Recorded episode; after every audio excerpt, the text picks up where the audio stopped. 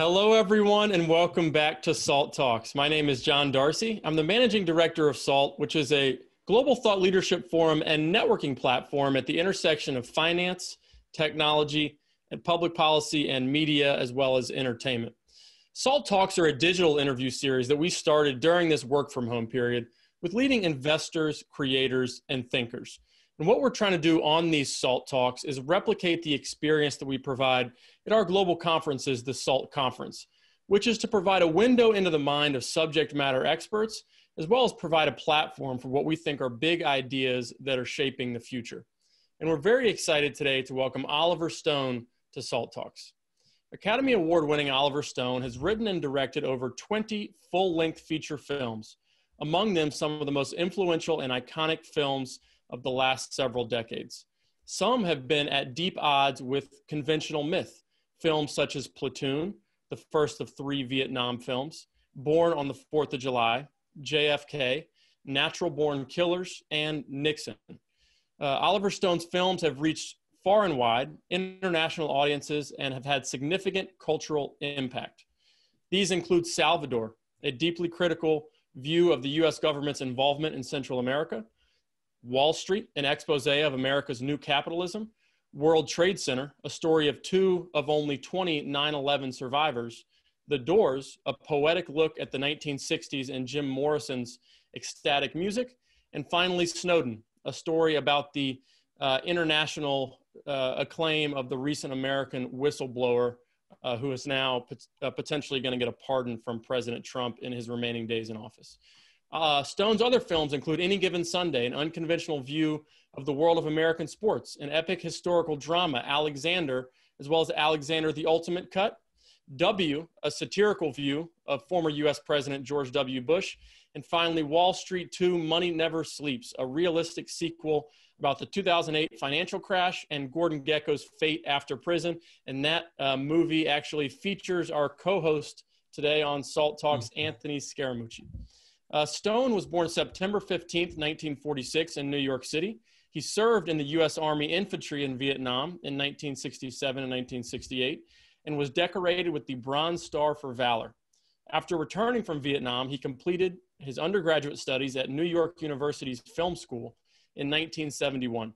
His path to success as a writer uh, was not a direct path, as we talk about a lot here on Salt Talks. He worked as a taxi driver, a merchant mariner, an advertising salesman, and a production assistant before becoming synonymous uh, with everything we think about uh, the movie game, as he calls it. Uh, and hosting today's interview is Anthony Scaramucci, the founder and managing partner of Skybridge Capital, a global alternative investment firm. Anthony's also the chairman of SALT, and as I mentioned, uh, had a, his acting debut, I believe, in Wall Street Money Never Sleeps. Uh, but with that, I'll turn it over to Anthony for the interview. See, you know, Darcy, you keep rubbing it in, okay, because you needed crazy glue for your eyelid to see me in the movie. And of course, I, I obviously didn't do that. Obviously, I didn't do that well because Oliver never invited me back for another rendition of one of his great movies. But uh, were, uh, I'm sorry, Anthony, you were terrific, and I had reluctantly to leave some of it on the editing room floor because the picture was long. I had to come. I had to cut Donald Trump in order to save your spot. Oh well, I appreciate you doing that. I remember Trump in the barbershop, and you didn't right. like the thing, and you you blew I like movie. No, no, that's not true. Don't start a oh. don't start don't start a myth here. I liked him in the picture.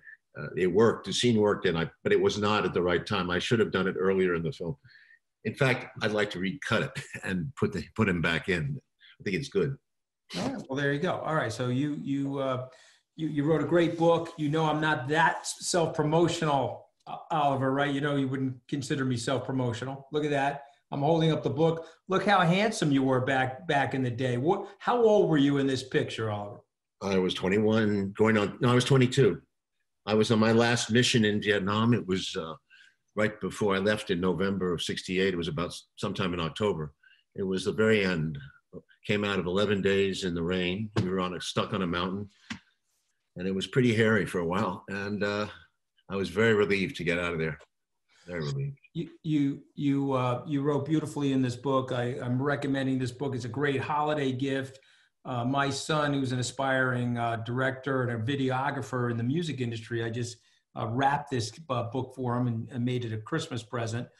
Uh, but you start the book in such a beautiful way. You tell such a touching story about your parents. Uh, it's very, very real. It's typical of your movies. It's raw, it's emotional, and it's honest.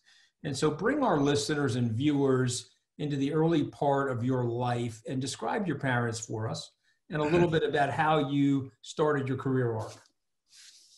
Uh, well, my parents were crucial to my life, like everybody's parents are, but they were not destined really to be a couple. Uh, my father was a, a, military man, a lieutenant colonel in Paris and in Berlin after the, libera- the liberation of Paris. And uh, he was on Eisenhower's financial staff and uh, a Wall Street man all his life. My mother was a French, uh, her parents were hotel people in Paris, but she came from Savoie. And she was a very healthy, French, vigorous, uh, young 19 year old girl. And she fell for this man. She had a fiance, but she fell for this man with his uniform and his medals and all that. And, uh, you know, the Americans were pretty powerful then and had a lot of money. France was broke and in trouble. She broke off her engagement with a Frenchman and she married him very kind of abruptly. And uh, I was, they were made, she was made pregnant in France and she came back to America on a, on a GI ship. I don't know how much detail you want, but there was 20,000 GI guys on the boat. She was the only female on the boat, and uh, it was a rough voyage. I was there too, and I remember being uh, rocked incessantly by the Atlantic, the North Atlantic, in that, that January winter. It was terrible. And I was born in New York City uh, in September of 46, right after, you know, the war had ended and the the the whole country was picking up again, and it was quite an interesting time. I lived through a lot of that in the 50s, 60s, and they they finally broke apart in the 60s, and it was rather climactic. And I describe it in detail in the book because I was away in boarding school, but I was the only child, and of course it impacted me greatly because I didn't know it was coming, and uh, they didn't tell me anything. It was no forewarning, you see, and that's what makes it, I think, very dramatic to find out all these things about your parents afterward in hindsight. And it's quite shocking, some of the details. Well, it's, it's very tender. And uh, you also write about the fact that other divorced children go through similar things. It's a breakup and a destruction of the family. And you describe the three of you as becoming three separate entities as opposed to uh, a glued together family, which has its own level of trauma. Uh, but you speak very lovingly about both of your parents and uh, you're you're you're you, you've got accepted to your dad's alma mater, Yale, uh, but you have other things in mind, and you're thinking about going to war. And tell us the thought process back there to the young Oliver Stone uh, making those decisions. Well, I grew up like most American children in the 50s with a healthy dose of violence uh, on television and movies, especially uh, movies. I loved them. Uh, watched you know, TV shows, cowboys, westerns, detective shows. All kinds of violence were evident, and in a way, it was sort of a, a healthy violence. It was sold to us as a, you know, redemptive violence that everybody had the right to get back at their enemy. And I grew up with that idea that we had the almost a Christian right to to violence, which is a strange idea when you think about it, but that was the American way. So when I grew up and I was in, uh, as I was coming of age, the Vietnam War was about to, was beginning to happen, and the concept of going to a war was romantic to me. I, I, I have to say. So uh, school was not working out. I, uh, I, I, was deeply troubled by the divorce. Uh, many things uh, were troubling me, and uh, in those, I guess, in present day terms, you'd say I had, I should have, you know, I had some form of I should have seen a psychiatrist, but that was not very popular back then in the 60s, early 60s. I ended up dropping out of Yale and teaching in Vietnam for two, two semesters. I ended up uh, in Saigon alone, and it was quite an experience. And then I ended up going to the Merchant Marine. I joined the Merchant Marine as a wiper and uh, sailed around Asia. And I also came back to the United States on a ship. Quite a story, but I didn't go into it here. Uh, the point was that uh, when I got home, I went back to the school, Yale, couldn't make it. I couldn't. See, it was a difference. You, I think you know something about this, Anthony. You went to uh, uh, you went to Tufts. No, that's well, Tufts is a good school, but I'm saying there was a sort of an elitism at Yale that I, I just could not stand. There was a certain class of people. George Bush was in my class, just to give you an example. Uh, that was a, a C student, uh, a C student, and proud of it, and generally ignorant and fraternity bound.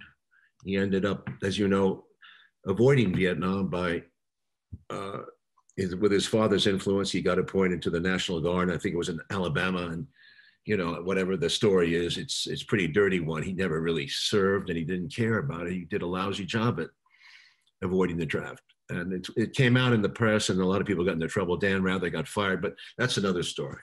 But that's the kind of people that I was did not like to be around. And they were running the country. They learned, they became the ruling class of this country. Uh, whether it's Bill Clinton or Obama, they all went to Ivy League colleges.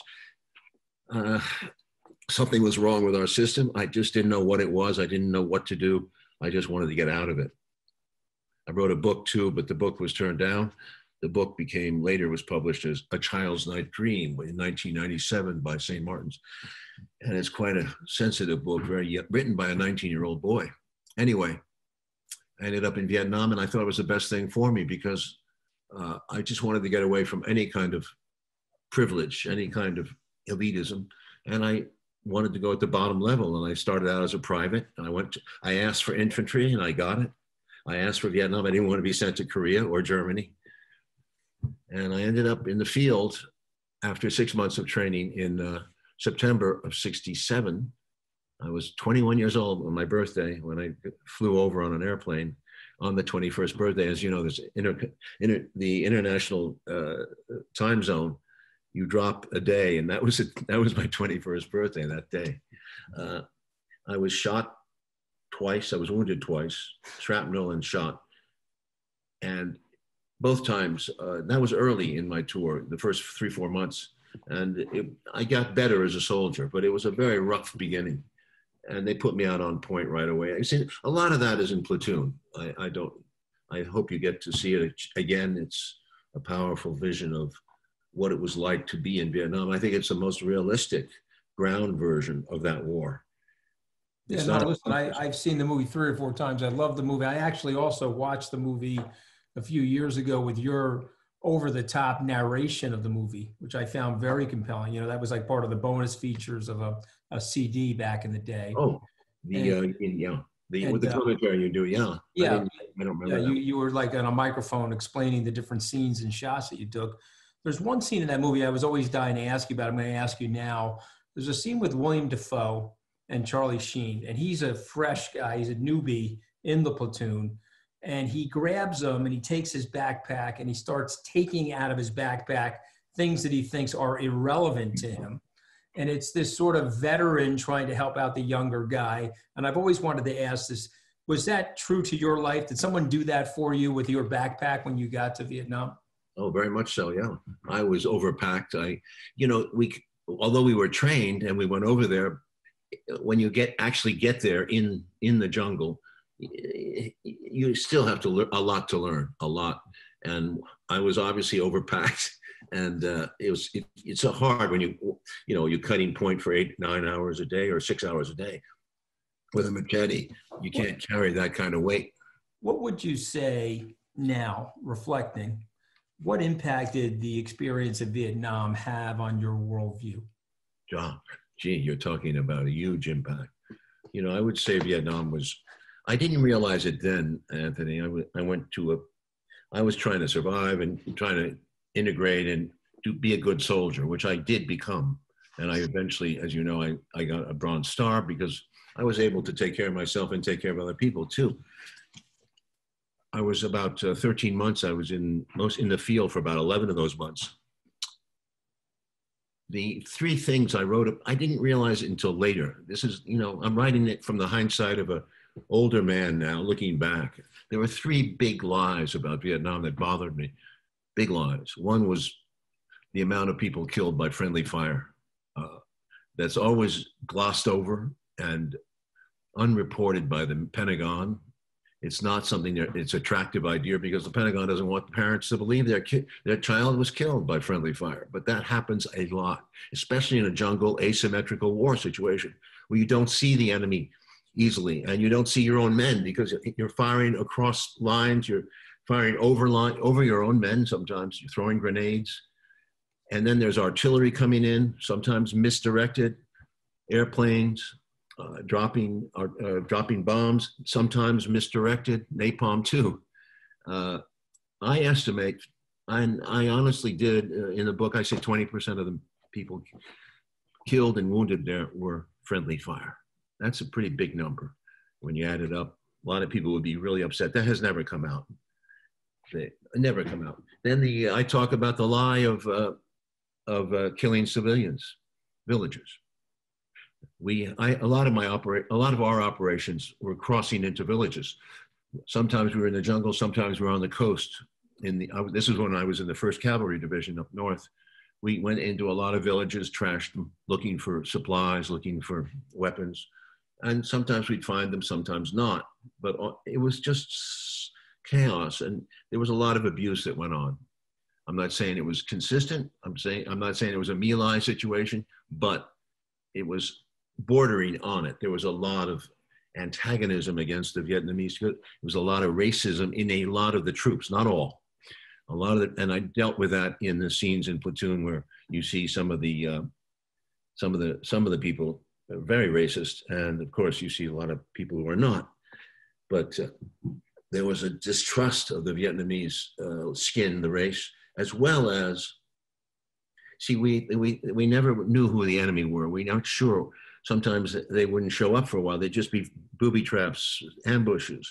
People would get hurt and uh, frustration, and would you take it out on the on the on the villagers, who sometimes acted dumb, sometimes looked like collaborators. My Lai was very much that situation. They had not seen a lot of the enemy for months. Right and a lot of them had been hurt. And when they got there that day, they really took a vengeance on them. They killed 500 people. And you know what? I mean, I, I almost made a movie on it. It was almost happened, but it was canceled in the last second. There was 500, more than 500 civilians killed in that particular village, more in the other villages. But they, not one bullet, not one enemy bullet was fired at the U.S. That was established by the Army itself in a commission that they investigated the, the, the massacre. Not one enemy bullet. Okay, that's the, my second lie. The third lie is uh, the biggest lie of all that we're winning this war. This was a lie that was from there from the beginning. This was the origins of the war. They lied about that in Washington. Pentagon papers proved that. Consistently lied about the, the enemy, the number of enemy dead, how well we were doing, that we were winning the war. This constant refrain in the newspapers, in the military, in the, in the brass, in the Pentagon, went around and around for years until one day it just was clear after the Tet Offensive, after three years of war, January 68, that it wasn't true, that there was more North Vietnamese than we ever dreamed, and that they were succeeding.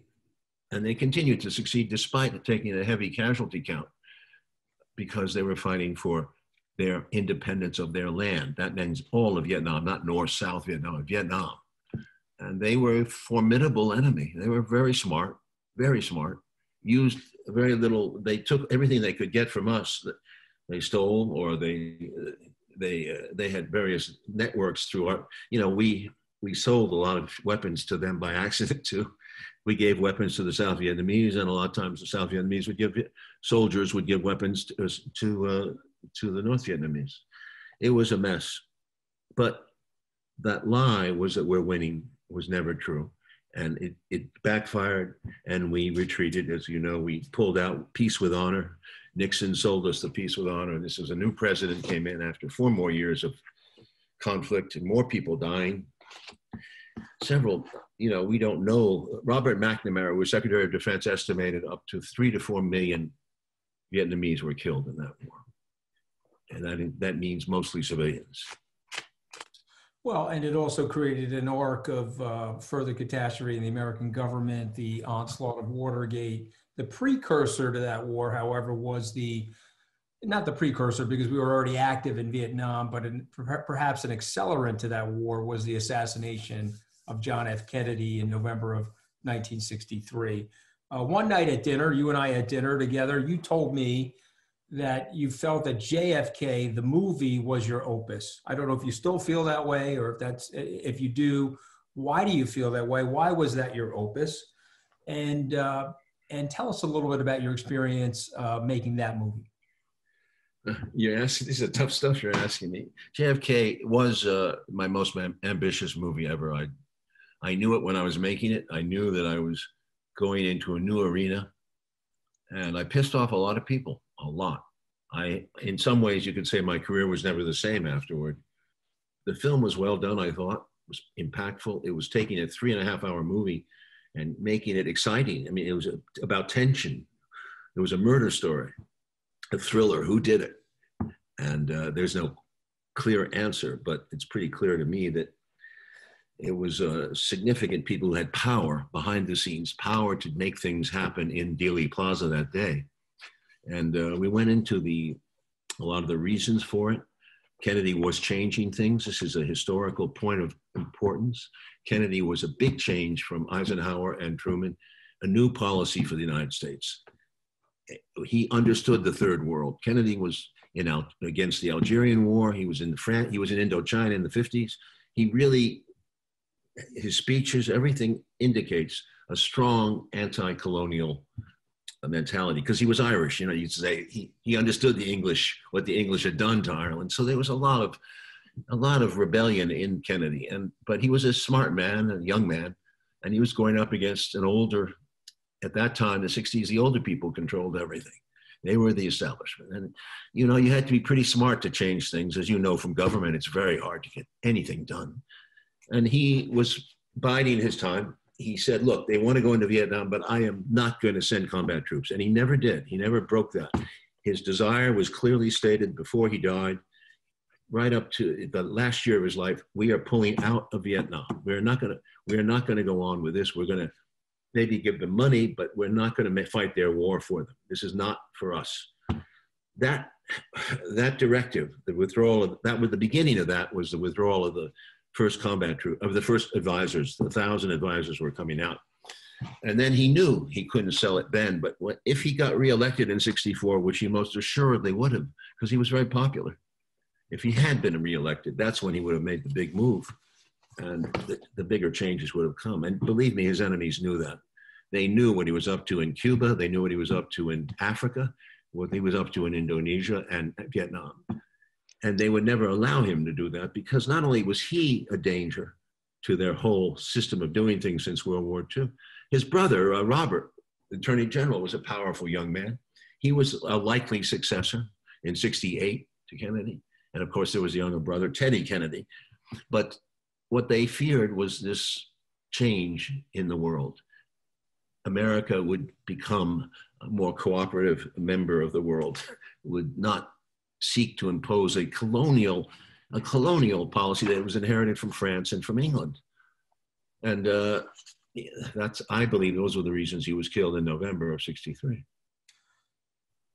Listen, I, have seen that. I've also seen that movie several times, and of course, we uh, we have a lot of Wall Streeters that uh, watch the SALT talks. You've been to the SALT conference uh, a few years oh, back. Yeah, right. You came to the SALT conference.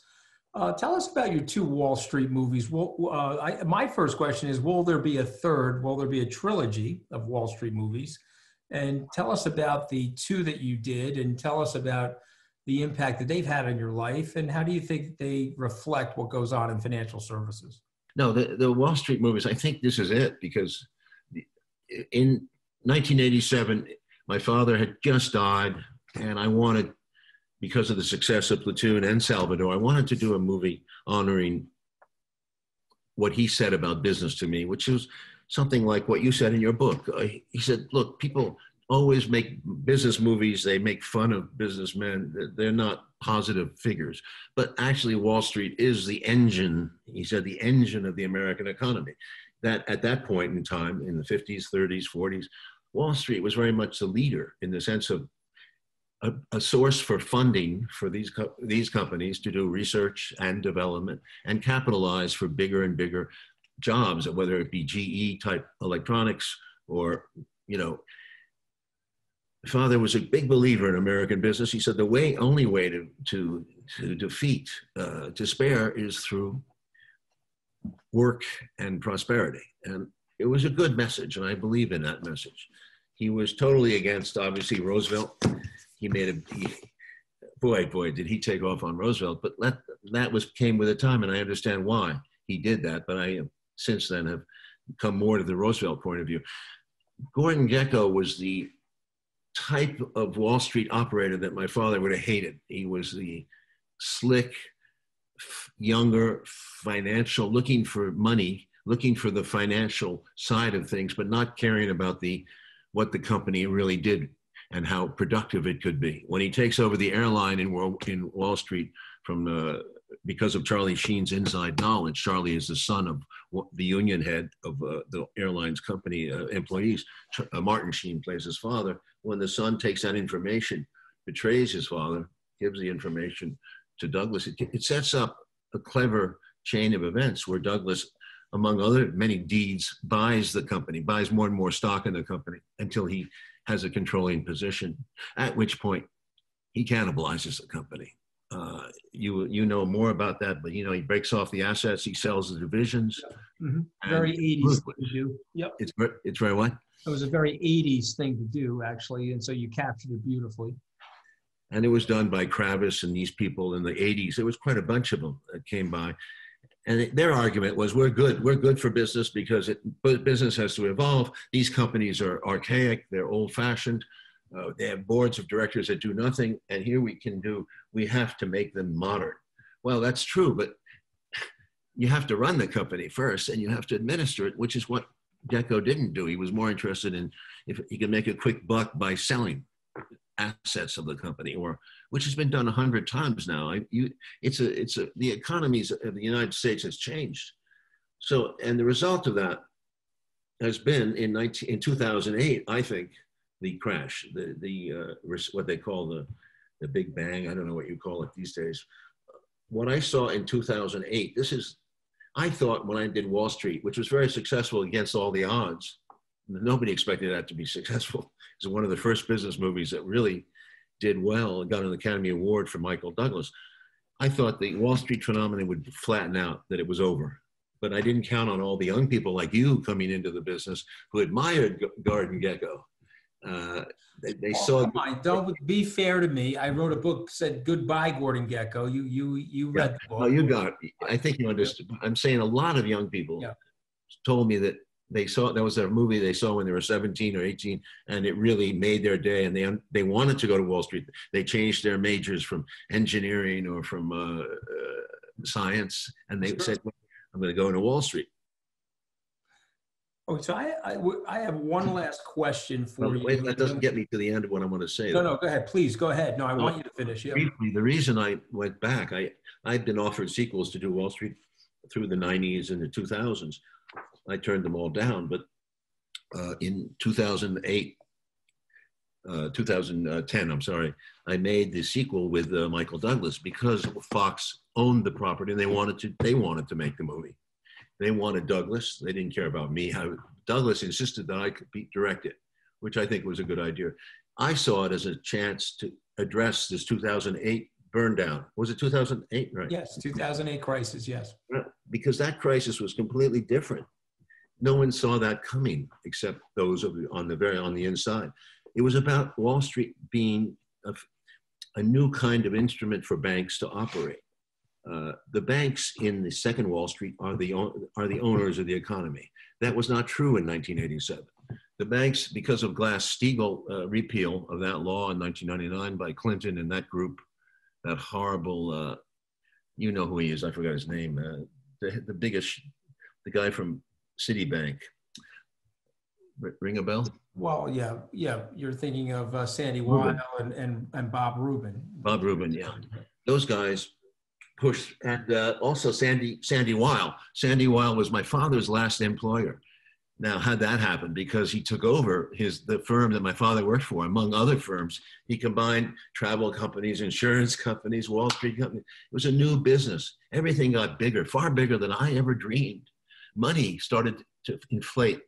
uh, people were young people on the street in 1987 who were making 20 million dollars a year were stunning to me. I couldn't believe it. I was no kids from school.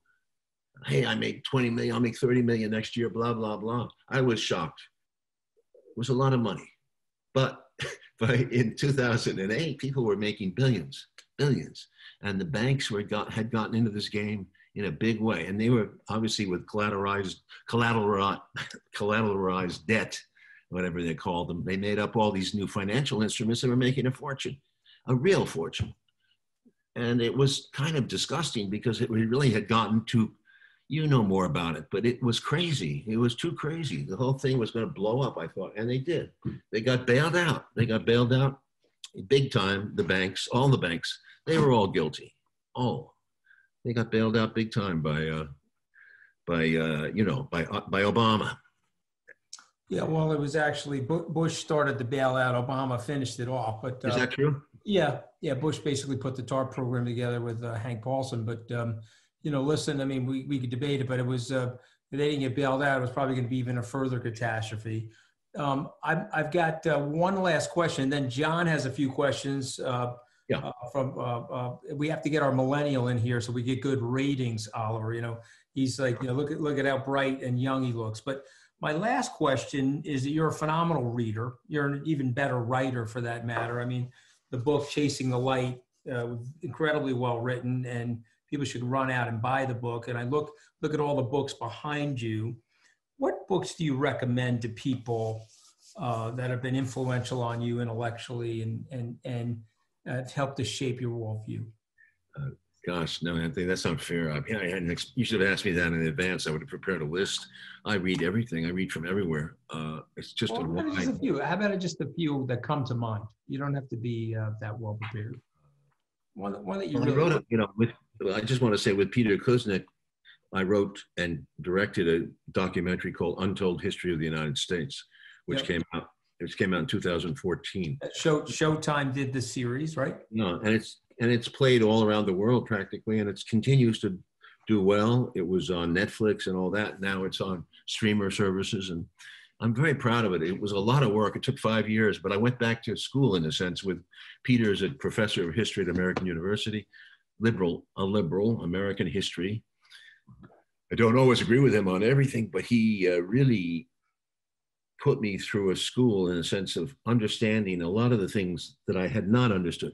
The history goes from 1898, the beginning of the Philippine War, and our involvement in Cuba and Philippines, and carries through to Obama and his whistleblower program uh, in 2014. It's before Trump, but it's a powerful series. And in, when I and I read so much in about history in conjunction with that, but I still and I enjoy uh, and I reached and I shifted my thinking about everything about World War II, what what the reasons of it were, what the consequences of it were, how America changed in that war. We became from being an isolationist kind of country where we became a heavily involved imperial imperial colonial power acting as if we were Russia, as if we were the continuation of it, Britain's empire and French empire.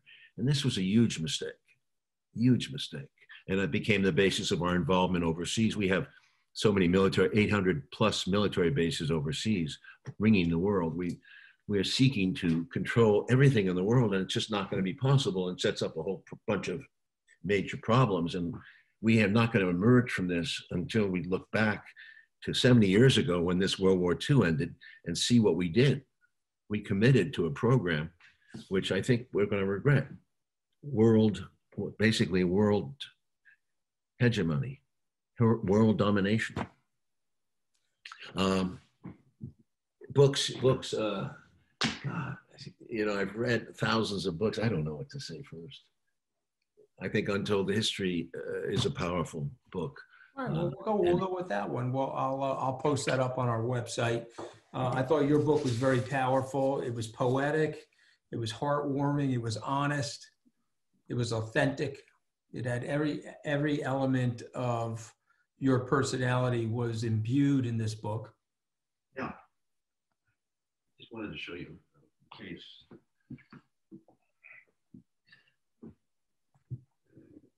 There you go. Can you see it? Yeah, Yeah, it's very very prominently displayed, and we'll make sure that we get those out there. And I and I will tell you, I watched every every segment uh, on Showtime when it came out.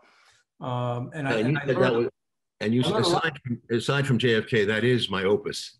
yeah, I learned a lot about Henry Wallace in that book, and I Yeah. learned about the decision. I, I mean, and not the book, but the series where he was taken off of the ballot uh, for some of his views uh, and replaced by Harry Truman, which probably also impacted the way the war ended with Yeah. the with the atomic bombs that were unleashed in, in Japan. So it is it is certainly a uh, a, a, series documentary worth watching and uh, worth reading the book. Uh, we got a couple more questions for you, Oliver. We're going to invite my millennial co-host in, John Darcy. Fire away, John. What did I leave out? Okay, for the professor here uh, to talk about. Well, uh, Oliver, it's a pleasure to have you on. One thing we like to talk about on this show is, you know, we try to break down the myth that success or self actualization is a straight line for people who have achieved the type of success that you have in your given industry. And as I mentioned in the open, you went from basically a 30 year old cab driver, uh, big breaks and, and, you know, breaking into the movie game, as you like to call it. What was sort of the ingredients? uh, to your rise uh, from you know being somebody who was struggling to make it into the industry to somebody who now is one of the most famous filmmakers of all time? Well, it's a struggle, and I, I outline it in the uh, book, uh, Chasing the Light. Uh, all those years of shaping my writing skills. I mean, I never gave up writing. I wrote the book at 19. When I went to uh, film school, finally after Vietnam, it took me about six months, uh, almost a year to get my life together. But when I went to film school, uh, I kept writing screenplays, although they were not popular back then because the Nouvelle Vague was was in in mode was in power and screenwriting was not considered important. But I always kept at it, and I, I used to write about two scripts a year, or at least one treatment in one script, and kept submitting them and getting rejections. Uh, very important to learn for me to learn the art of writing screenplays. Uh, and a lot of directors don't have to. I mean, a lot of young people can become commercial directors or they find other ways, documentary, to, to work their way into directing and producing. But for me, it was always through writing. So that slows you down a bit because it takes longer to write. Uh, and it took me a while to break through. Robert Bolt was significant. He wrote, he was one of the great screenwriters of his time. He, be, he became a mentor at one point. But I talk about the break I, ha- I finally had with uh, I wrote Platoon in 76, 1976. It did not get produced till 86. That's a big, uh, that's, it was rejected numerous times as being negative. Uh, and all the, all the reasons why it was real. It was about what I saw and it was important, but it was not Rambo and it was not a Chuck Norris film. For that matter, it was not Apocalypse Now, which is a mythic, uh, a beautiful movie, but not realistic to me as a, as a soldier on the ground, nor was Deer Hunter. But they were both powerful. Those two movies were very powerful. But that kicked off a kind of Vietnam wave, but they wouldn't make Platoon. For seven more years, I had to, I was very frustrated. And finally, I got a break with uh, Midnight Express, which was a low budget film at Columbia in 78, 77, 8. And it did very well. It made big money. And uh, it was uh, made for very little money, but it was tremendous. It went around the world, and I talk about that and my rise uh, in the in the system. But then I talk about my fall, and I talk about all those things that can get in the way, you know, happen to success, and how success can be very elusive and and uh, it can be disfiguring. Uh, I came back with Salvador and Platoon, and I talk about that in depth. The Salvador movie is a, is a how do you make a movie with no money? How do you go down to a foreign country and try to stage a revolution, try to stage a helicopter war? It was really quite a significant undertaking, and I'm amazed we survived and succeeded. After Salvador, I made Platoon. All this with British money, not with American money. It was financed out of an independent British producer. How important was your relationship with Martin Scorsese, sort of as a a mentor um, early in your you know break into into the movie game? Uh, Marty was a teacher at NYU. He was young, uh, very vibrant. There were many good teachers at NYU. Uh, he was one of them, and uh, I think he inspired many of us. He loved movies. You can see that. He treated it like a theological sem- seminar. To him, it was crucial. Movies were the essence of life. They were. It was like finding God. Uh, and I talk about the development and he how he encouraged, at least with me, he he very much liked one of the films I did, short films, and he told the class one time that here is a filmmaker, which was a sort of for me like a diploma. Uh, you have to understand that that's very important in a young young man's life, a young filmmaker's life. Afterward, I he became, as you know, a big success in Hollywood but I really didn't intersect with him much. That that was my major uh, intersection with him. So you produced a fascinating movie about Edward Snowden. Uh, it's called Snowden. Obviously, it was met with some level of controversy. Um, you know, he is vilified by U.S. intelligence agencies and much of the Western world for blowing the whistle on government secrets, uh, corporate secrets. Um, but there's also a, a large contingent of people that think that he opened uh, the light on some various serious uh, malpractice or issues related to to government actions. So, in your opinion, and I think I know the answer to this question, but do you think Edward Snowden, as well as Julian Assange, should be pardoned? If yes, why? You know, uh, yes, I think you know my position on it. I posted it on my Facebook page. I, I think that it would be shocking if Trump, who is is not known for his sense of mercy, were to grant mercy to both Assange and Snowden. It would be quite surprising, and it would look good in history for him. It would alter some of the per, perhaps mistaken perceptions of him as a ruthless, uh, ruthless self-promoter and egoist. Um, but uh, we'll see what happens in the next few weeks. He's uh, he's preoccupied with his own thought of uh, his election and so forth. Uh, the the you know, I'm old enough now, and you're, I guess you're of a different age, but I'm old enough to have seen, as I said before, 70 years of mismanagement since World War II. 70 years. I've seen the intelligence agencies lie, and the Pentagon lie us into every war we've been in, whether it was Vietnam, whether it was uh, Iran, Iraq rather, or Afghanistan, and so forth and so on. It, and, and not only the wars, but these missions in foreign countries like in Libya and in Syria and, and all, over the Middle East, all of, none of which have worked, none of which have succeeded. They've only succeeded in killing more people and destroying more infrastructure. Uh, it's tremendous disservice to the world. So I'm not an admirer of intelligence. I don't think of the CIA and the FBI as all knowing, much less the NSA, which they're not supposed to be a they're just supposed to be a gather. They gather information, but again, all these powers, all these agencies use their power to enhance their power. They they grow with time like fungus. They get bigger and bigger and bigger, and they can't check themselves. CIA was sm- supposed to be an intelligence gathering uh, organization in 1947. Uh, Truman intended. Truman always uh, said near the end of his life that it was a huge mistake. Uh, you gave these you gave these these are supranational. These are outside the democratic process. These are agencies that have way too much power, and they've gotten us into a lot of hot water. So I would ask, tell you as a young person, disbelieve everything they say, everything. You have to. You have to demand proof. You have to say, where's the evidence of this? And don't buy their bullshit line about, well, like we can't tell you our source because it will compromise our source. Don't go with that. That's the problem they've been, and I can't believe what happened with Trump on this whole thing. He comes into office, and all of a sudden, all the liberals, all the liberals in America, they love the FBI and they love the CIA. Uh, many of us were disgusted by this because we know the truth. We know that intelligence agencies promote themselves.